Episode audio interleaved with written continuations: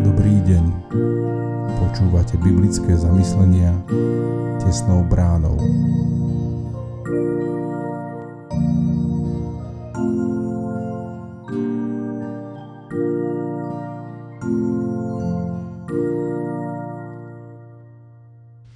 Dnes je útorok 31. mája 2022. Božie slovo nachádzame v liste Galackým vo 4. kapitole od 8. po 20. verš. Ale vtedy, keď ste ešte nepoznali Boha, slúžili ste tým, čo podľa svojej prirodzenosti nie sú bohovia. Teraz však, keď ste poznali Boha, alebo skôr, keď Boh poznal vás, ako sa môžete vrácať zase k slabým a biedným živolom, ktorým znovu chcete slúžiť, dni zachovávate, aj mesiace, aj sviatočné obdobia, aj roky.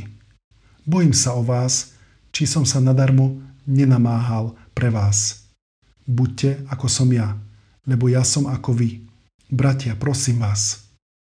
Mne ste v ničom neukrivdili, veď viete, že som vám telesne slabý zvestoval prvý raz evanielium a pre pokušenie, ktorým vám bolo moje telo, Neznevážili a nezoškrili ste si ma, ale prijali ste ma ako aniela Božieho, ako Krista Ježiša.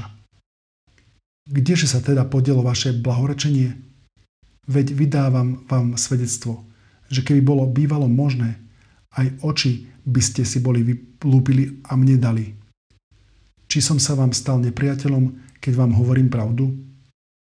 Horlivo vás získavajú, ale nie dobromyselne. Skôr vás chcú odlúčiť, aby ste vy horlili za nich. Pekné je dať sa získavať dobrým vždy a nielen vtedy, keď som ja u vás.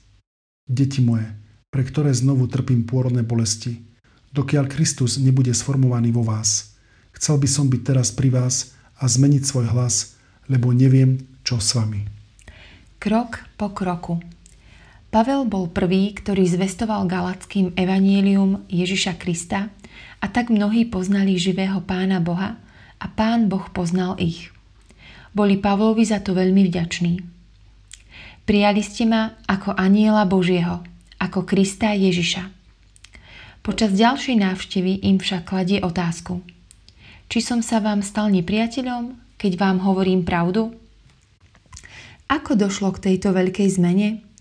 Po Pavlovi prišli tzv. judaisti, ktorí síce proti evanieliu otvorne nevystúpili, ale vylepšili čisté evanielium tým, že pridali určité prvky Mojžišovho zákona.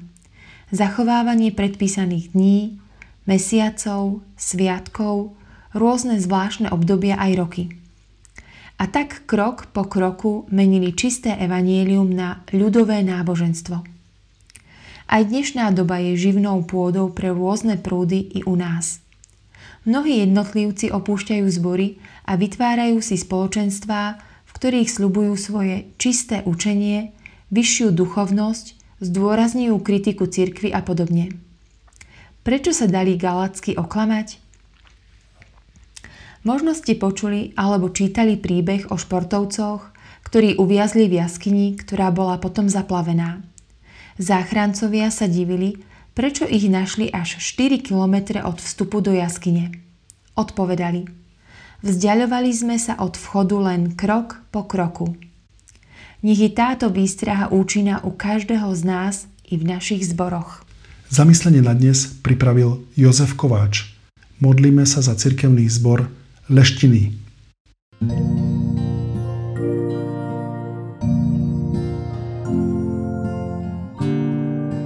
Prajeme vám požehnaný zvyšok dňa.